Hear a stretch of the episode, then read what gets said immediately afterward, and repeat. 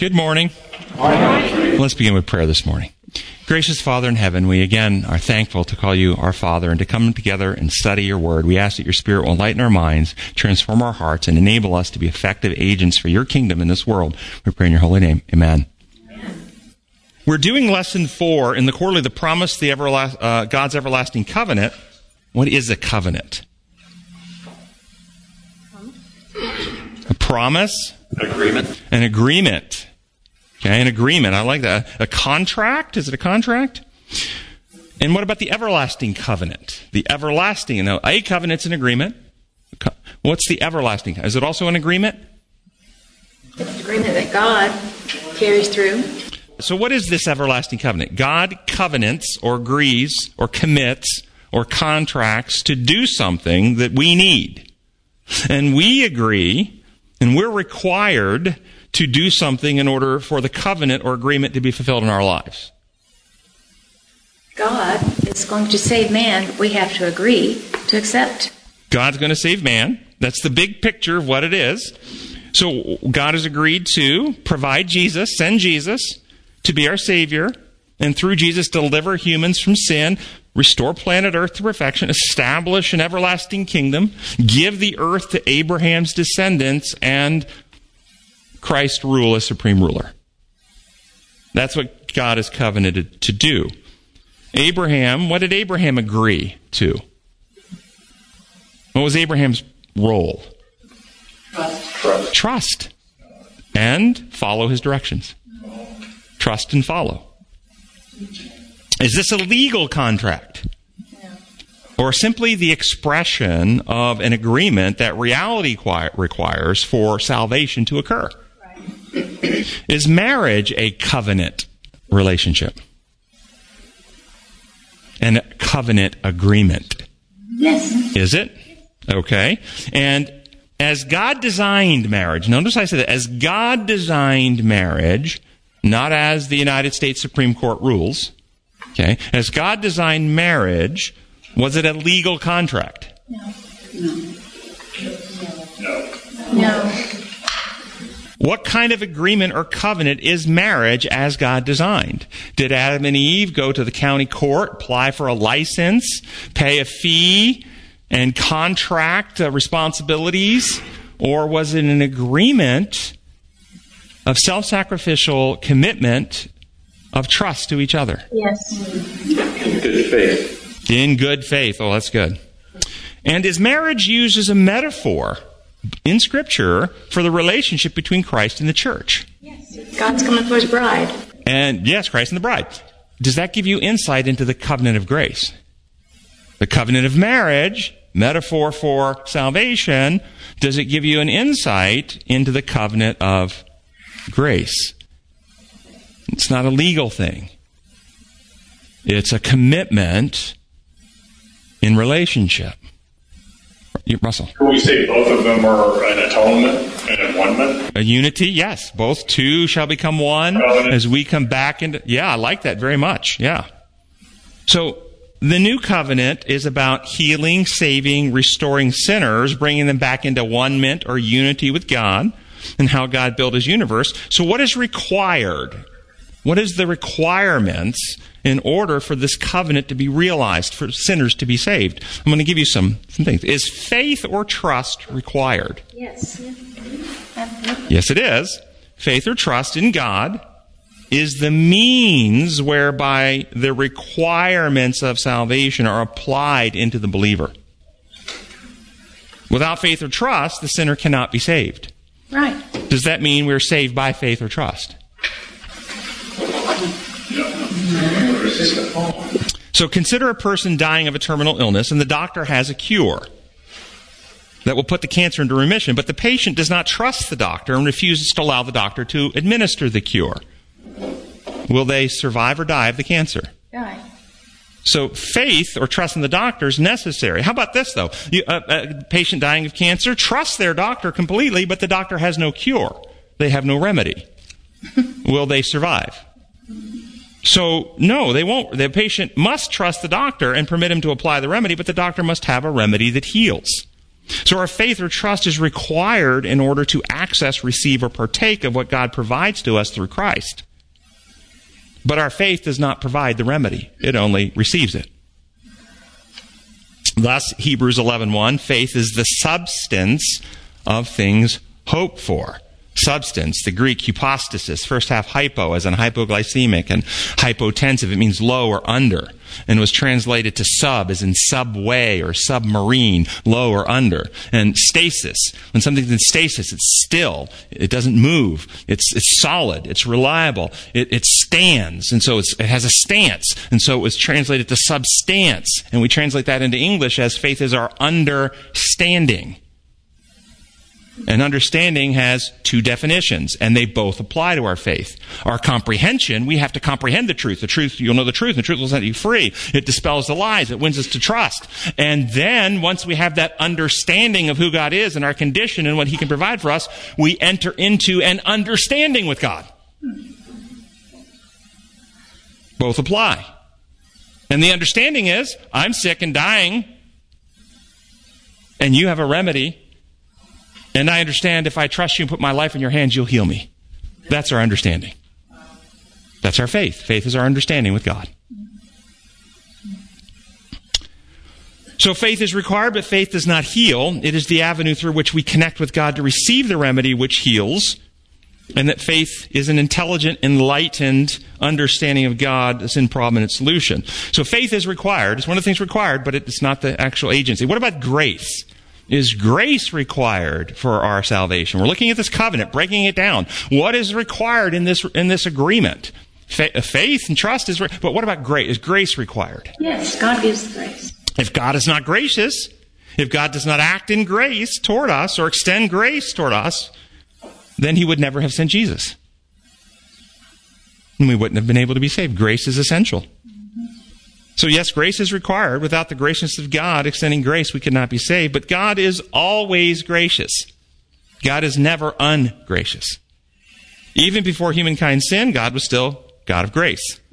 But sin required an action from God, an expression of grace, an outworking of grace that was never before needed. And that action, that intervention, is God's work. God's favor, God's beneficence, God's benef- benef- beneficial activity to provide the remedy or cure to our sin condition, God's initiative, God's energy. This is His grace. We have a need that never existed in the years before, and God intervenes to resolve or provide for the need. That's God's grace. This activity, this intervention, this act of working of God's power to heal us from sin is grace and it is not earned by us. The remedy is not procured by us. It is not worked out by us. It is not bought, paid, earned. We in no way are receiving it as compensation for some activity that we have done. So in that sense, it's unmerited or unearned grace. It initiates with God in the heart of God who is gracious and loving. But because of who we are to God, this is a big distinction. This unmerited favor gets misunderstood a lot. It's unmerited in the sense of the fact that we didn't earn, pay, work for it. It's completely free of God's initiative and energy. But because of who we are to God, He so loved the world that He gave His only begotten Son. We merit it as objects of His love, not as works that we perform. We merit it as your child merits your sacrificial intervention to run into traffic and save them when they were being disobedient and playing in the street. They don't merit it because of their behavior, they merit it because of who they are. And so we don't earn it, we don't work for it, we don't deserve it by our condition or actions or behavior. We only merit it because we are His creation and the objects of His love. So we, faith is required. Grace is required. What about forgiveness? Is forgiveness required? Of course. Of course. If God refused to forgive, then we couldn't be saved. So yes, forgiveness is required, but was forgiveness from God ever an obstacle? No. Was God ever unforgiving? No. And is God's forgiveness, the forgiveness from the supreme creator of all things, is that a legal act in a courtroom, registered in a book, or is it a personal action from his heart toward us? His attitude toward us? Did Jesus forgive his murderers at the cross? And did Jesus have authority on earth to forgive sins, as he previously did when he healed the paralytic? So that you might know I have authority on earth to forgive sins. So did the person who has authority to forgive sins forgive his crucifiers? Yes. Were they saved? No, because they didn't accept it. Ooh, interesting. The legal authority has forgiven them, but they're not saved. But forgiveness is required because if God is unforgiving, then he doesn't extend healing to us. We have to accept it. Yes. And why were they not saved? Because the forgiveness freely offered by Christ was not received into their heart. Had they received the forgiveness, what would have then happened in their heart? They would have been convicted of sin, they would have repented, and they would have been reborn with new hearts of grateful love and appreciation for God's grace and forgiveness to them. But they rejected the forgiveness, and their hearts remained hardened, even though God was forgiving toward them. God's personal forgiveness. Does God's personal forgiveness and Christ's forgiveness on the cross heal the damage caused by sin? It's necessary because God doesn't provide anything for us for our salvation if He's unforgiving. So God, yes, it forgives us. That's that's, that's per, per, absolutely necessary, and we need to receive it. But something more is required than His personal forgiveness.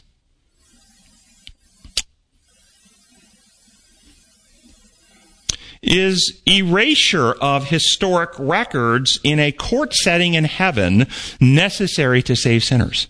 No.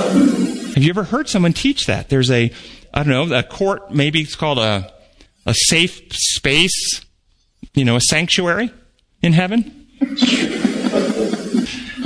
and in that, and in that safe space, we have a, a safe protector. Maybe you might call him a mediator who's interceding in your behalf. Uh, in, in the records to erase any uh, dastardly deeds that you might have done so that you can't be punished for. Uh, have you ever heard anything along those lines? Is erasure of historic records necessary to save sinners? The answer is no. No. Historical, re- if we erase historical records, do, do erasing the records of what happened actually change and heal the hearts of sinners? If we took all the Bibles on earth and erased and, and destroyed them all, so we erased the record of David's sin or, or King Saul's, let's say of King Saul who, who, who committed suicide and remained in rebellion, and we erased the record, nobody now knows the records. Are, does that mean King Saul is now saved? It changed his heart because we erased the records. No, erasing records don't heal sinners.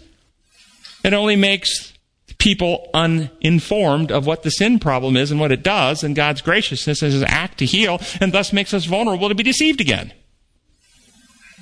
So this is not a requirement. It's not part of the contract. The covenant is not to erase records. But the Bible says he will erase our sins and remember them no more. Yes, he does. He erases them from heart, mind, and character. He erases sin out of your hearts and minds and recreates you and writes his law in your hearts and minds. And then when he looks at you, he doesn't remember the old infection because the infection's gone. He sees the beauty of his son. So when he looks at you, he sees the perfect righteousness of Christ, not because you're a, a rotten apple coated in candy, but because righteousness of Christ lives in you. This is the real gospel message that has been completely obscured by the false legal system that is taught in so many churches. So, no, uh, erasing historic records is not required. So, you're saying that it's not erasing it from his mind, it's, a, it's erasing it from our heart. That's right. That's right. Because I always thought of it growing up that it was, re- oh, I'm going to erase this from my mind and the books. You know, if you read the scripture widely, you'll discover that when we get to the new he- heaven and new earth, we sing a song of our experience. We go around, and some have uh, red, red around the bottom of their robe, which are the martyrs who died for Christ. And we have a story to tell. of our deliverance from sin. And as we tell that story that Jesus said about the woman caught in adultery as, he, as she anointed his feet with the oil, those who are forgiven much love much. We remember how sick we were, and we are overwhelmed for eternity with the grace of God and how much he's done to heal us from the sickness of sin. If he erases the memories of those experiences, he takes the love and loyalty and devotion out of our hearts. He's not going to do it. And why do you think this theory is in Christianity? Because Satan doesn't want us to have eternal love, appreciation, and devotion to God. He wants us to fear him and be afraid that if God were to be aware, and so we really have Jesus pulling the wool over the Father's eyes. That's what's going on here. We have a heavenly uh, deception going on. You're really still corrupt, but Jesus stands between the Father, and the Father doesn't see how corrupt you are, only sees His Son. And the Father then makes a ruling that because He sees His Son, He's going to declare that you're really righteous, even though you're still not righteous. The Father's going to declare it because the Father's been tricked by Jesus to not know how bad you are. That's the complete fraud. And you've got a God you can't trust. And, and so the rest of eternity, you're afraid. I never want to be uh, uh, before uh, heaven without an intercessor because it scares me to go before God because I know I only got there because, because I was hiding how bad I really am. It's sick. Hmm. It's completely sick. And do you understand why the church is completely paralyzed into, into freeing people?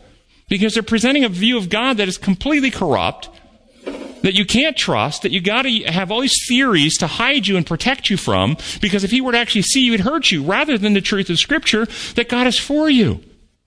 He did not spare his son, but gave him up. How will he not along with him give you all things? God was in the Son reconciling the world to himself. The reality of Scripture is that God sees, search me and see the wicked way in me, created me a clean heart, O God. He is our creator and recreator, and only those who come to him and trust and say, I give you freedom into my heart, fix the brokenness. That's the faith that we just talked about that's required for the covenant. If you don't trust him, you don't participate in the covenant. And so we have a fraudulent legal covenant that people go, I claim the blood of Jesus as my legal payment in the docks of heaven, and God, you are required by law to accept his payment and declare me to be righteous even though or not, because I don't trust you to actually see me. It's fraud. And millions are claiming this legal security while they remain hidden from God and won't let God into their heart because they're terrified if he actually sees their wickedness, he'll kill them. What's it mean when he says he will remember our sins no more? So if you had a child and your child um, stole a cookie and lied about it, and six years old, first grader, if you do, does somebody have to do something to you to keep you from killing that child? Because sin requires punishment and the punishment is death and you want to be a good mother and you want to actually be accountable and enforce the law and God's law is the eternal law and they've just broken it by, by lying and stealing. Uh, two commandments were broken, so you need to kill them, right? Does somebody have to intercede to get mercy and grace and love from you? Or do you immediately recognize the, the patterns of, of of deviation from God's law of love, and you, in love, want to intercede with the child to bring them to repentance. So in love, you don't seek punitive punishment, punishment, punitive to act vengeance upon. You seek to discipline, disciple, teach, and so you discipline the child in love to bring them to repentance. God disciplines those he loves, right? Is that what you do? And, and so you discipline them in love because you love them. Nobody had to intercede to get you to do that. And the child repents and mom, I mean, I'm sorry. I'll never take a cookie without permission again. I'll never lie. And, and you, and it's genuine. There's a real repentance. And, and you've already forgiven. Your heart's already forgiven. So there's, at that point, reconciliation. And there's hugs and kisses all around. And the next day when your child comes home from school and they run up the sidewalk and they say, Mommy, Mommy, do you go, Oh, here comes that little liar of mine? is that what you think? Or is it forgotten? Once reconciliation occurs, it's no longer in the heart. It's not between you anymore. God, the healer, does not have to address it to remove it. It's forgotten. That doesn't mean we have amnesia. It's, it's gone. It's out of the relationship. And that's what it means. When he erases it from our hearts, he doesn't have to think about it anymore. Doesn't require his attention.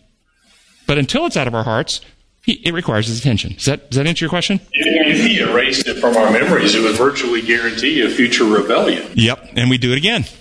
Yes. Okay, so uh, erasure is not required. Is an adjustment in God's attitude required to save sinners? I mean, an understanding. Something, maybe you've never heard anything like this before, something like assuaging his wrath propitiating his anger. Is anything like this required to save us? When Adam sinned, did God get changed? Or is he the same yesterday, today, and tomorrow? Same. He's the same. Did Adam, the condition of humankind, get changed? Yes. So the intervention to save man does not need to be done to God. He's the same. Whatever the intervention is, it has to happen in humankind. That's where the action has to take place, whatever it is. So this idea that, that the blood of Jesus has to be applied to God, Jesus has to present the sacrifice, uh, uh, uh, this type of concept is completely fraudulent again because of the false legal system they, that has infected the minds of human beings. Is a legal payment to the law or the lawgiver required in order for the covenant of salvation to be realized? In order for God to save us. Again, God didn't get changed. Did his law get changed? No, his law didn't get changed either. Adam got changed and he no longer operated in harmony with the law. And thus, don't change the law, don't do something to the law, don't pay the law, don't appease the law. You have to actually put the sinner back in harmony with the law. So you write the law where? And that's the new covenant. I'll put my law in your heart. I will give you motives that are law abiding, that are love and truth and freedom. You will be transformed in the inner person. I will heal and restore you back into harmony with how I built life to operate. That is what's required. There's no, there is no payment to the law. So what is actually required? That, well, what is the basis of life? Okay, I like where you're going with that. And God is? So God is the basis of life. He's the originator. He is life, original, unborrowed, underived. He dispersed his own self, his own energy, his own person in creating the universe. It comes from him. All things were created by him. Without him, nothing was made. They're sustained by him. Thus, he's constantly dispersing his energy in the string vibrations of the quantum realm that, cont- that continues to sustain all life in the universe. Only in connection with Him is there life. God is the source of all life. And the design protocol for all that, somebody's already said it. It's love. Love. Love is the design protocol. It's the action. It's the energy. It's the system. It's how it's built. It's the law. The law of love is the law of life. And this law originates in God, emanates from Him, and constantly flows out from Him, sustaining all things. Our current life on earth right now is due to grace. It is due to God acting, taking an action that was never required before to create an artificial bubble of reality where earth is carved out from the rest of God's universe in a way temporally or quantum wise that we can't fully comprehend, but we are shielded from God's life giving glory that used to bathe this planet and Adam and Eve used to radiate uh, robes of life. We're shielded from it. Because if we were in the full presence of God in our current state, we could not tolerate it. It'd be overwhelming and crushing to us. So God has created an artificial bubble of reality. This is grace to allow for us to have a continued existence in a world of sin, for the plan of salvation to be realized and restore us back to unity with God, so that we can one day see Him face to face, for we shall be like Him. We will stand in that presence when the Ancient of Days takes His throne and rivers of fire come out from before Him. And millions stand there. Will be some of those millions standing in it. And this earth will, will not need a sun or moon to light the place because God's presence will be its light. That's the reality of the rest of the universe that we are in an artificial bubble disconnected from. So imagine somebody on artificial life support. This planet and you and I are on artificial life support while God does spiritual heart surgery on us. Wow. To take out the heart of stone and put in a heart of flesh, to circumcise the heart by the Spirit, to write His law in our hearts and minds and erase the sin principles of fear and selfishness. To bring us back into at one mint, unity, that we live in harmony with Him again, and then He comes and takes us home, and we live again in a universe that is no longer shielded from His infinite self. Sin is, so life originates from God. That's where it originates. Sin is transgression of his law, which is the design protocols of life that, he, that emanate from him and sustain his universe. and it results in death. It causes death. The wages of sin is death, Romans 6.23. Sin, when full grown, brings forth death, James 1.15. Those who sow to the carnal nature, from that nature reap destruction, Galatians 6.8. Salvation, the covenant, requires that the law of life be restored into the heart mind of the living being so they can live in God's presence again. That's what's required. So salvation of the sinner requires that we must, and here are the metaphors of Scripture, be reborn, have a new heart, right spirit, have the law written on the heart, have the mind of Christ, die to fear and selfishness, and be resurrected to love and truth, have the heart of stone removed, the heart of uh, tender heart put in, have circumcision of the heart, die to self, and have Christ live within us, so it's no longer I that live. All the metaphors teaching the same thing. It's transformational, regenerational. We get new motives that are in harmony with God's design for life. So this is the covenant. We have a terminal condition inherited from Adam that we did not choose, which results in eternal death unless it's remedied. We cannot pure, procure the remedy, so God sent Jesus to do that for us. God covenants or agrees to take up the terminal condition upon himself. He who knew no sin became sin for us. Okay? With all of its various weaknesses and capacities for temptation, he was tempted in every way, just like we are, yet without sin. In order to destroy the death causing principle that infects us and restore God's law of life, the law of love, into the species human, thereby saving humanity, the species, and simultaneously providing the remedy that any individual human can freely receive and also be healed. So God agrees to provide us the cure, and we agree to trust Him and follow His directions.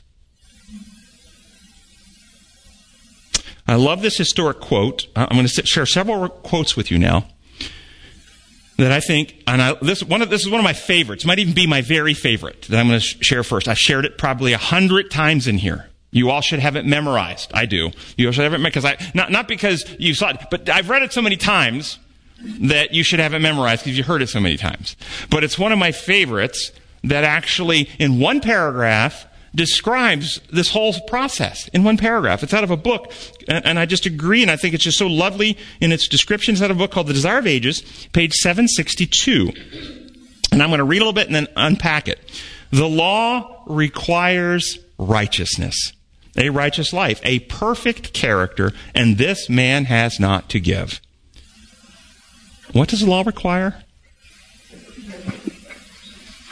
A, righteous life. Is this righteous life that the law requires required in the sinner? That the sinner has to have a righteous life? Or is this righteous life required as a payment to God to appease Him so He won't kill you for your unrighteous life? Well, the, the rest of the paragraph is going to unpack this for you. But understand, people read this with the human law model, and they'll read, they read that. Yes, yes, the, the, the law requires a, a, righteous life, and you don't have one, and somebody had to live that one, and then they had to be killed in your place, because law also requires death penalty for breaking the law. And therefore, the righteous life was the sacrificial death of Jesus to pay the legal penalty to the heavenly magistrate who killed him so that he wouldn't kill you. Do you understand how fraudulent that is? completely corrupt. It's all based on the, the lie that God's law functions like human law rather than God as creator, which you are to worship him who made the heavens, the earth. Continuing on with this, um, with this quote, next sentence or two, he says, he, uh, man, he cannot meet the claims of God's holy law, but Christ coming to earth as man lived, notice, as man, lived a holy life and developed a perfect character. Hebrews 5 9 says, quote, Once Christ was made perfect, he became the source of salvation for all who obey him. Unquote. Hebrews 5 9. Once he was made perfect, wasn't he always perfect? No, he was always sinless. He was always sinless. Bible perfection is not about sinlessness. Lucifer was sinless at one point. Adam and Eve were sinless at one point, but they were not perfect. They corrupted themselves and became sinners and imperfect. Bible perfection is about maturity of character. Understand, character cannot be created by God. God can create sinless beings, but character is developed by the individual choices of the intelligent being. Lucifer corrupted his character. Adam and Eve corrupted their characters. We're born infected with sin and have no capacity to develop in our strength a sinless character, a perfect character. Jesus came as a human being, tempted in every way like we are, yet he chose to develop a perfect human character. And in so doing, in real humanity, using a human brain, exercising human abilities, he developed a perfect character. Human abilities as a human, trusting his Father and receiving power as every human does from his Father. Of my own self, I do nothing. His power to be victorious came from his trust in his Father that you and I can access. That same power in trust to live victorious, to be transformed. And this is why, and, and in so doing at the cross, he's tempted to by the fear, by the selfishness, by the, the pull, look in Gethsemane with the overwhelming human emotions agonizing to pull him to act in self-interest. This is a survival drive. This is the infection of sin. And he is tempted by it. It's not just external. He felt the pull. And on the cross, Satan uses his agents to inflame it. Multiple people kept saying to him, Come down on the cross, save yourself. We'll believe in you then, save yourself. Please, please act in self interest. Act selfishly, save yourself. This was the temptation over and over again. And no one can take my life, Jesus said. I give it or lay it down freely. Every time temptation to act selfishly comes, Christ exercises his internal authority, his will, to choose to give, to love, the law of love and action. Thus, at the cross, he destroys the infection of fear and selfishness in the humanity he, up, he took up, picking up humanity damaged by Adam. He carries it to the cross. He purges the infection. He establishes God's law in his humanity. And thus he rises again. And this is how he's able to predict his resurrection. He knew and understood the cause of death. He knew and understood God's design for life and how life was built. He knew and understood that his successful mission would eradicate the death principle and restore God's law of life into the humanity that he had taken up, and he would rise again. So his prediction that he would rise again was not prophetic in that he had God open the windows of time and he looked into the future and he saw his rising. That's not what happened. He didn't see through the portals of time. He predicted it in the same way I can predict what will happen if I let go of this.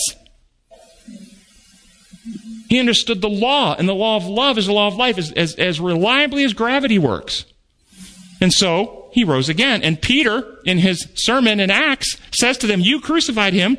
But in Acts 2.24, Peter says it was impossible for the grave to hold him. Impossible. Because the law of love had been restored, and death could not hold him. So, can you go with the quote? These he offers as a free gift to all who will receive them. He offers us a holy life and a perfect character. This is what he offers us, the free gift.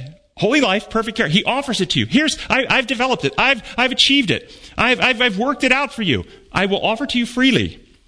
Not in some legal way applied in a registry in heaven, but actual within you. It's real. It's literal. Thus you can say when you experience it, what Paul said in Galatians 2.20, it's no longer I that live, but Christ lives in me.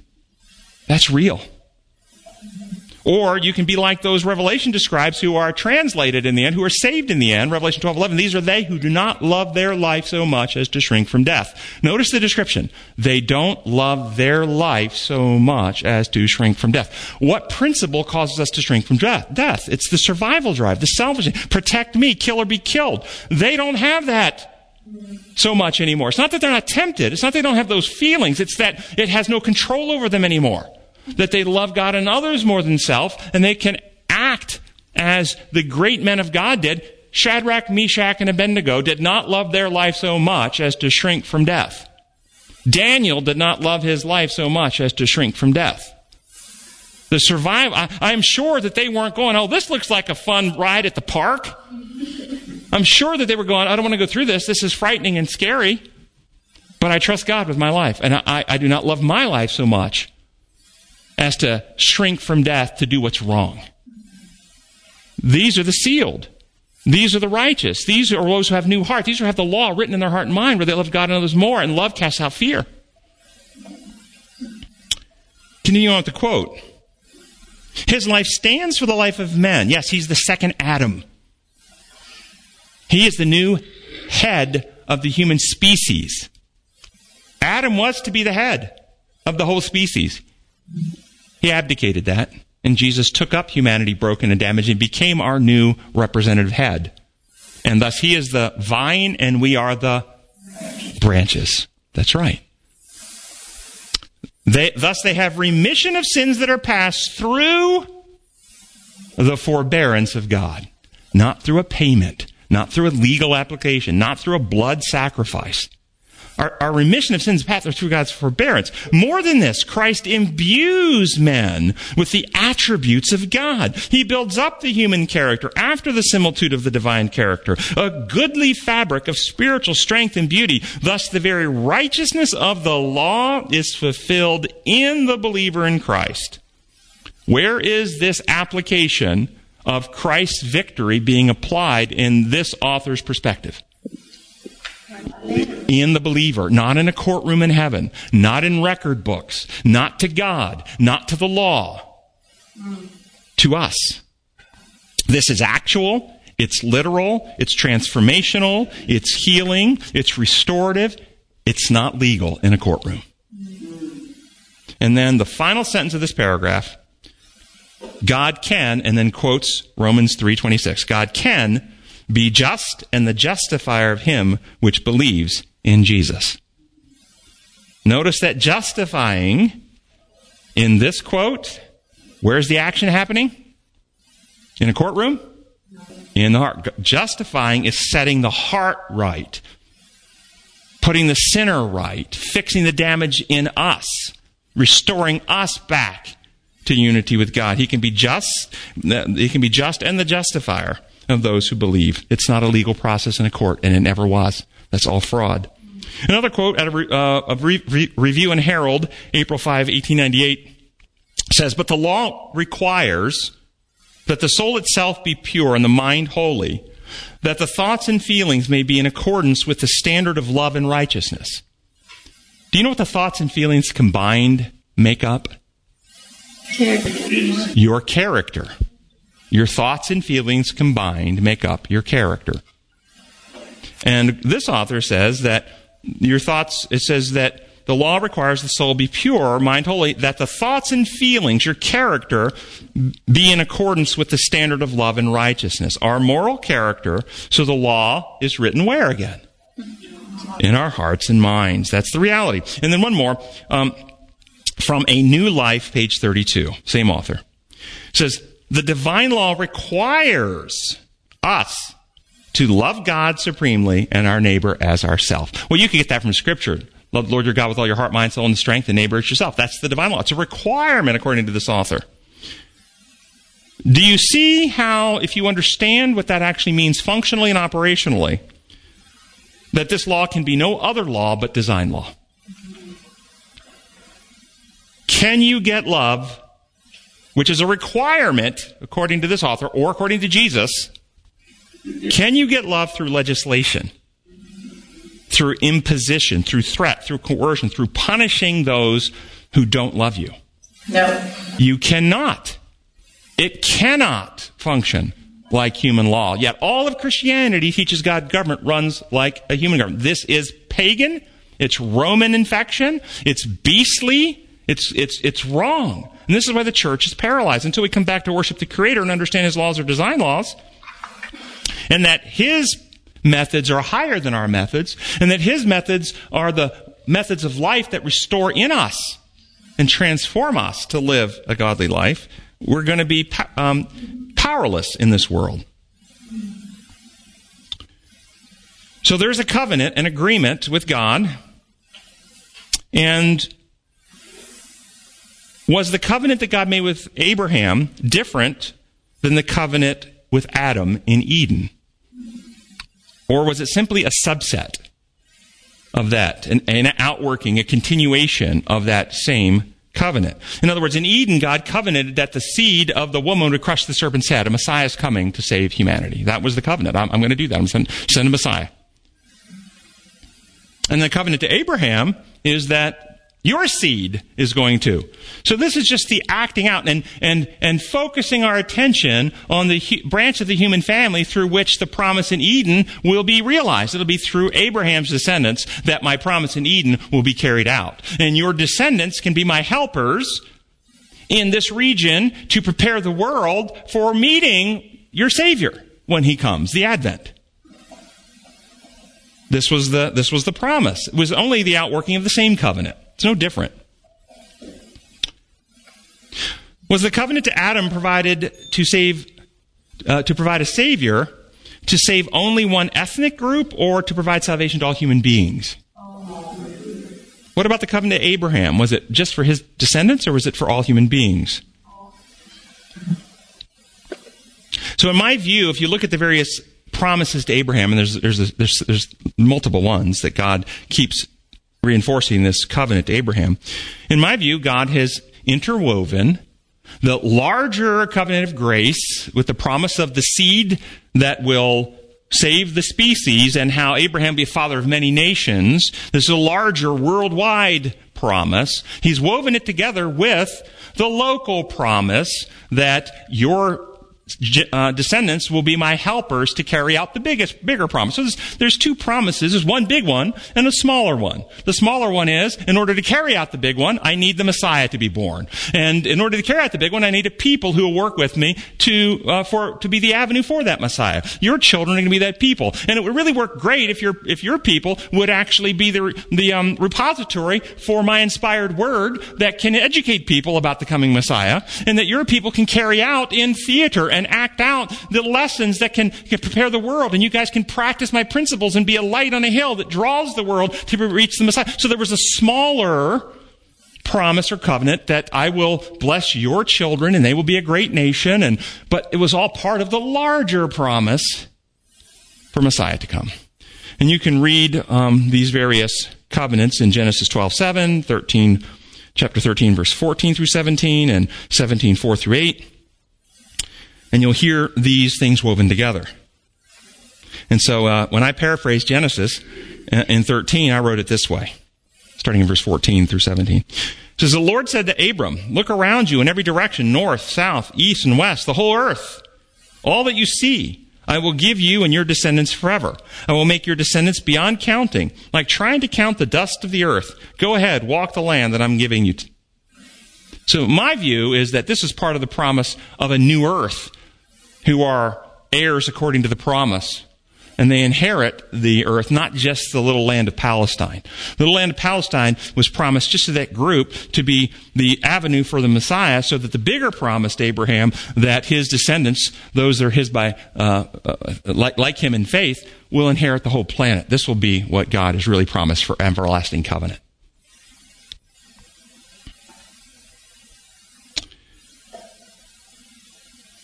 So the covenant, God's responsibility provide the remedy. What's ours? Our responsibility to trust, yes, have faith, and obey. What's the obey mean? Cooperate. Cooperate. Oh, I like that one. Mm-hmm. Follow. I like that one.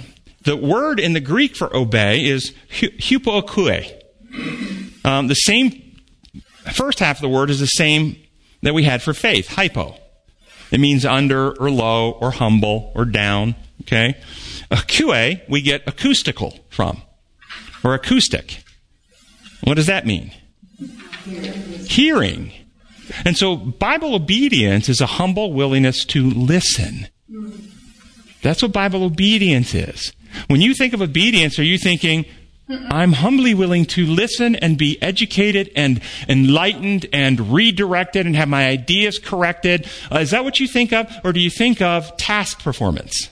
Where we were brought up anyway. Task performance is not the primary meaning of Bible obedience. This is why Jesus constantly said to them, hearing though they do not hear, wow. seeing though they do not see.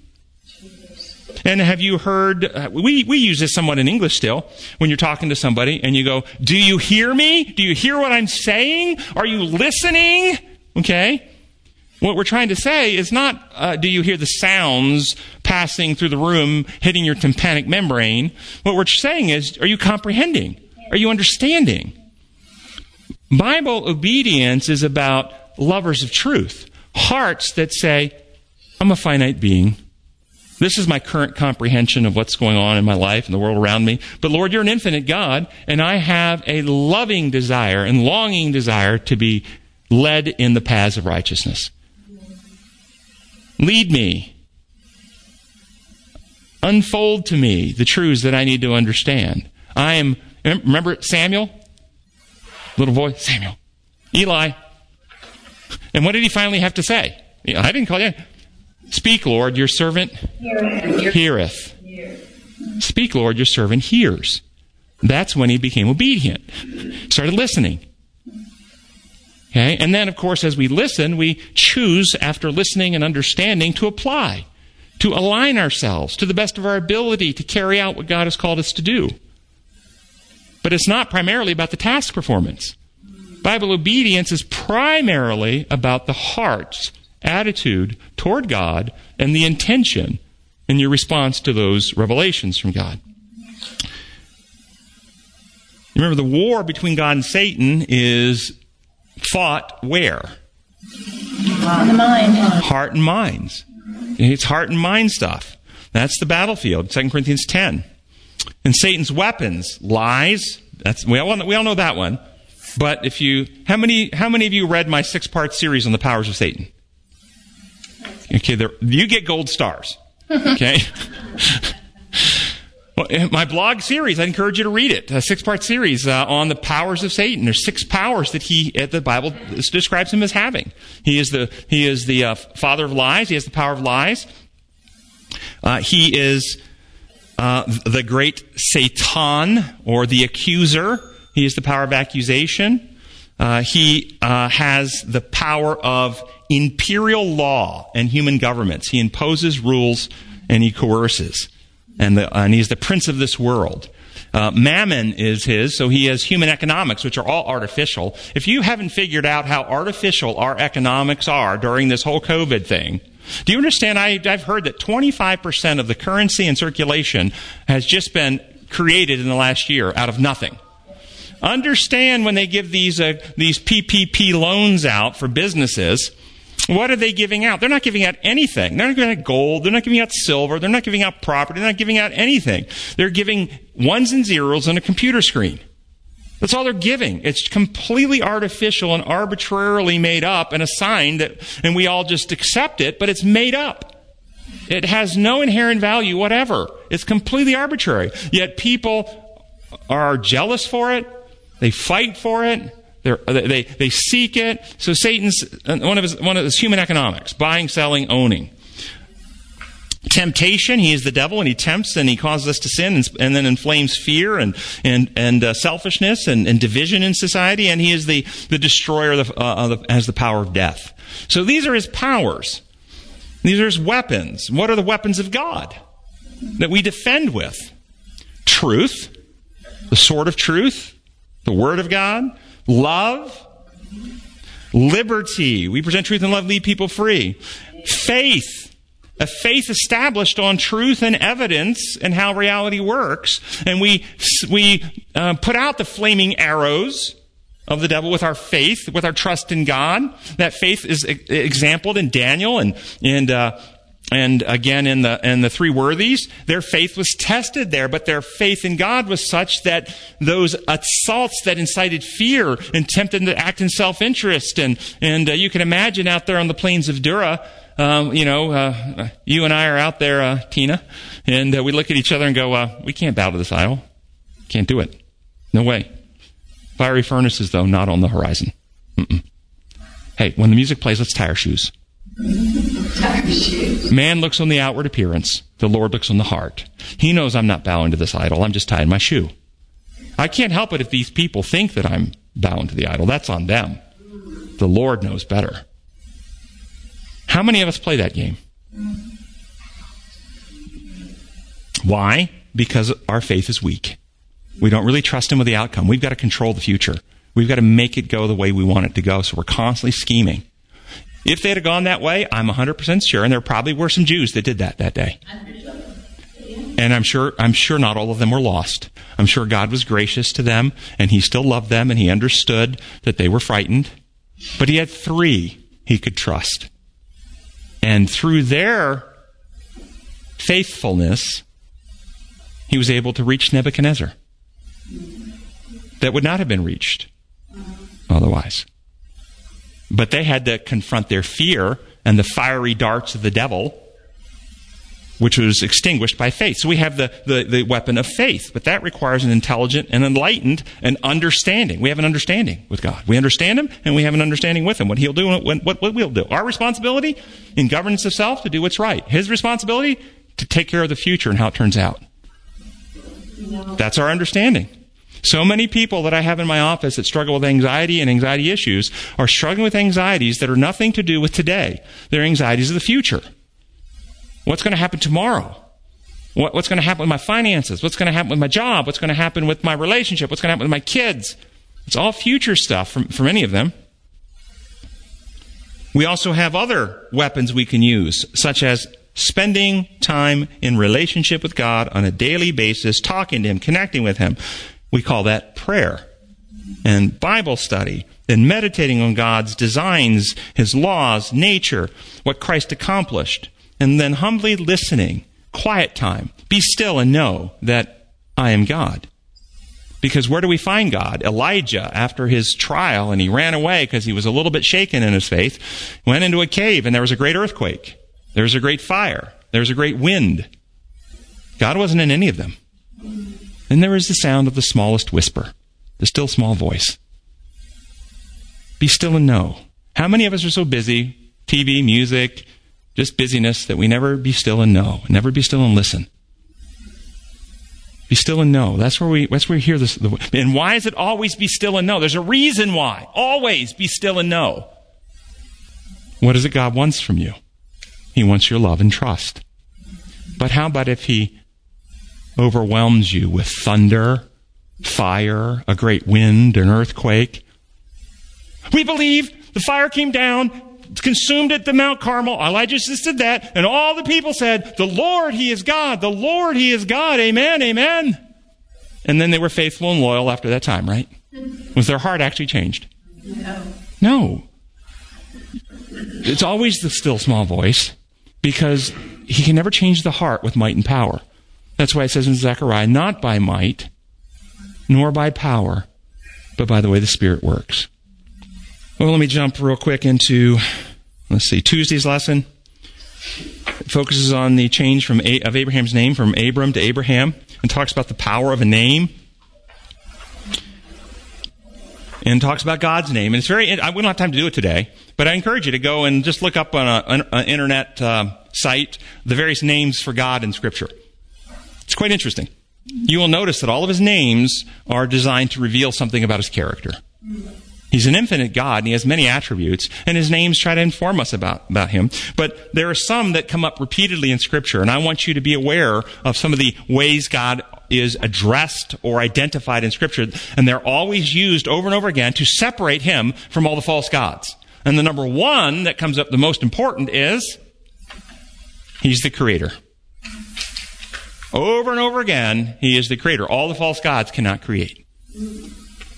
That's a separate, it's a demarcation. But that's not the only one that comes up. That's the only attribute. God is also identified as eternal, having life, original, unborrowed, and under. Uh, all false gods have a, a starting point.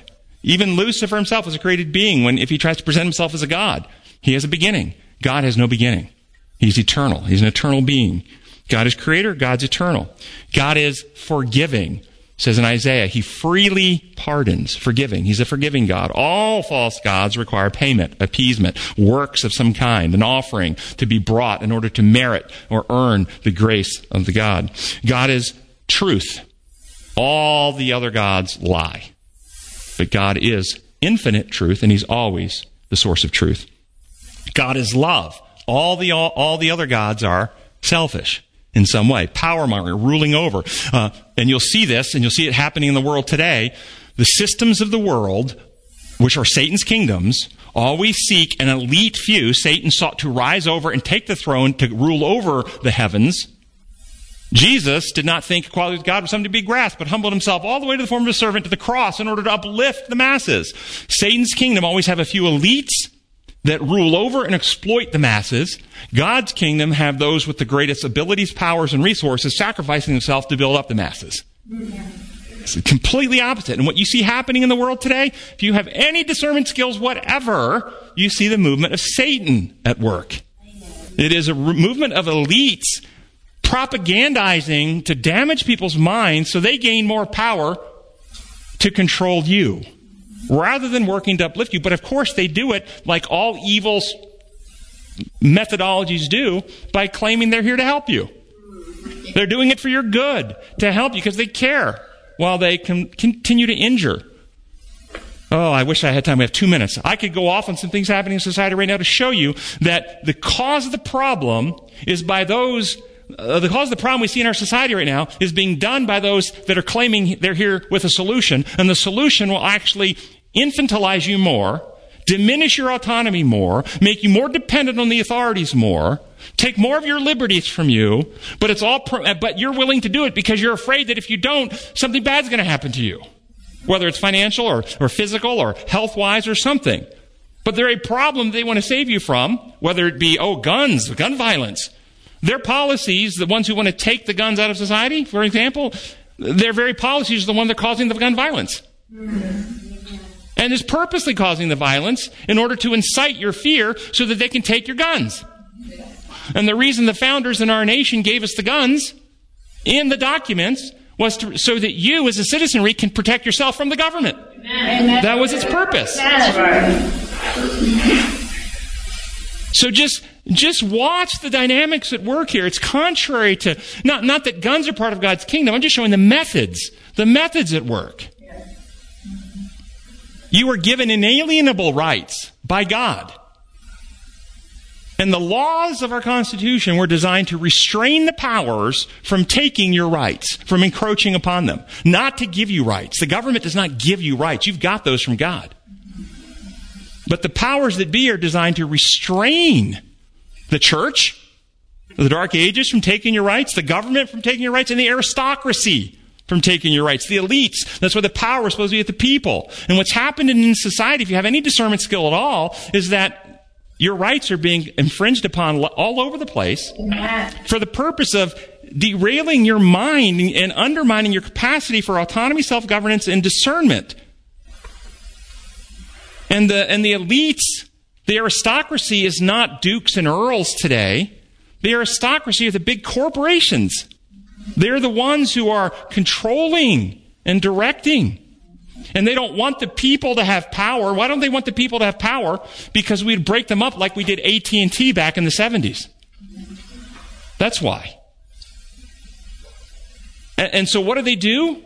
Because they don't want the, the, the massive people are not uh, wealthy elites. So what do they do? They incite racial divisions and incite racism to fracture the population so that they can prevent the population from uniting on the question of class and wealth. Amen. Amen. Right. This is what's happening. It's very corrupt. But it's exact, and they want, and they're doing this so they can break down national boundaries because these big corporations don't want just to sell their stuff in one country. They can't get more power that way, and they can't get more money that way. They want global access without any tariffs and any boundaries so that they can have all their products being sold worldwide. That's why they can make the maximum amount of profits. That's why they want to break down national boundaries, and they want to prevent um, the people of the United States from uniting and reclaiming the power that was supposed to be ours from the Constitution. We won't win this, I'm going to tell you, in, in a worldly way. We won't win this in politics. I'm not saying this to be political. I'm saying this to educate and give you discernment so you can see the movements afoot and see the powers of human economics, the powers of lies, the powers of accusation, the six powers of Satan at work in the world so that you can come out and be apart from that and be part of God's people and begin practicing His methods and stop fighting in the political systems that are not going to get better. Well, I just went over three minutes. So let's close with prayer. And then we will come back in about uh, three to five minutes as soon as we can get, it, get it all done. We'll go live with our question answer time. Gracious Father in heaven, we thank you so much that you are a, an infinite God of love who gives us genuine freedom and speaks to us in the still small voice. You never use the, the, the power to intimidate us and control us and force us. That you love us and you want to restore in us your perfect law of love while retaining our unique individuality, refined and purified to give you glory. We ask now that you will uh, finish your work in our hearts, seal us to your kingdom, and, and make us effective in taking this message, final message to the world that you can come soon. We pray in your holy name. Amen. Amen.